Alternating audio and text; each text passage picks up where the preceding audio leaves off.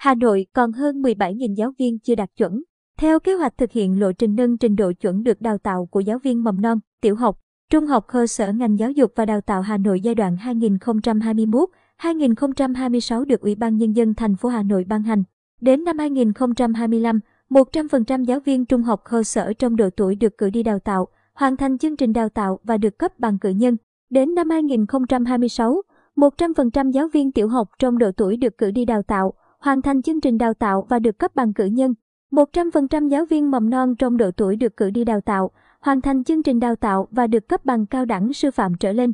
Theo thống kê của Sở Giáo dục và Đào tạo Hà Nội, hiện toàn ngành có hơn 17.000 giáo viên chưa đạt chuẩn, thuộc đối tượng cử đi đào tạo nâng chuẩn và có gần 8.700 người đang đi học. Theo lộ trình, năm 2022, toàn ngành sẽ có hơn 6.600 giáo viên được cử đi đào tạo nâng trình độ chuẩn. Năm 2023 là gần 1.200 người, số còn lại sẽ được cử đi đào tạo vào năm 2024.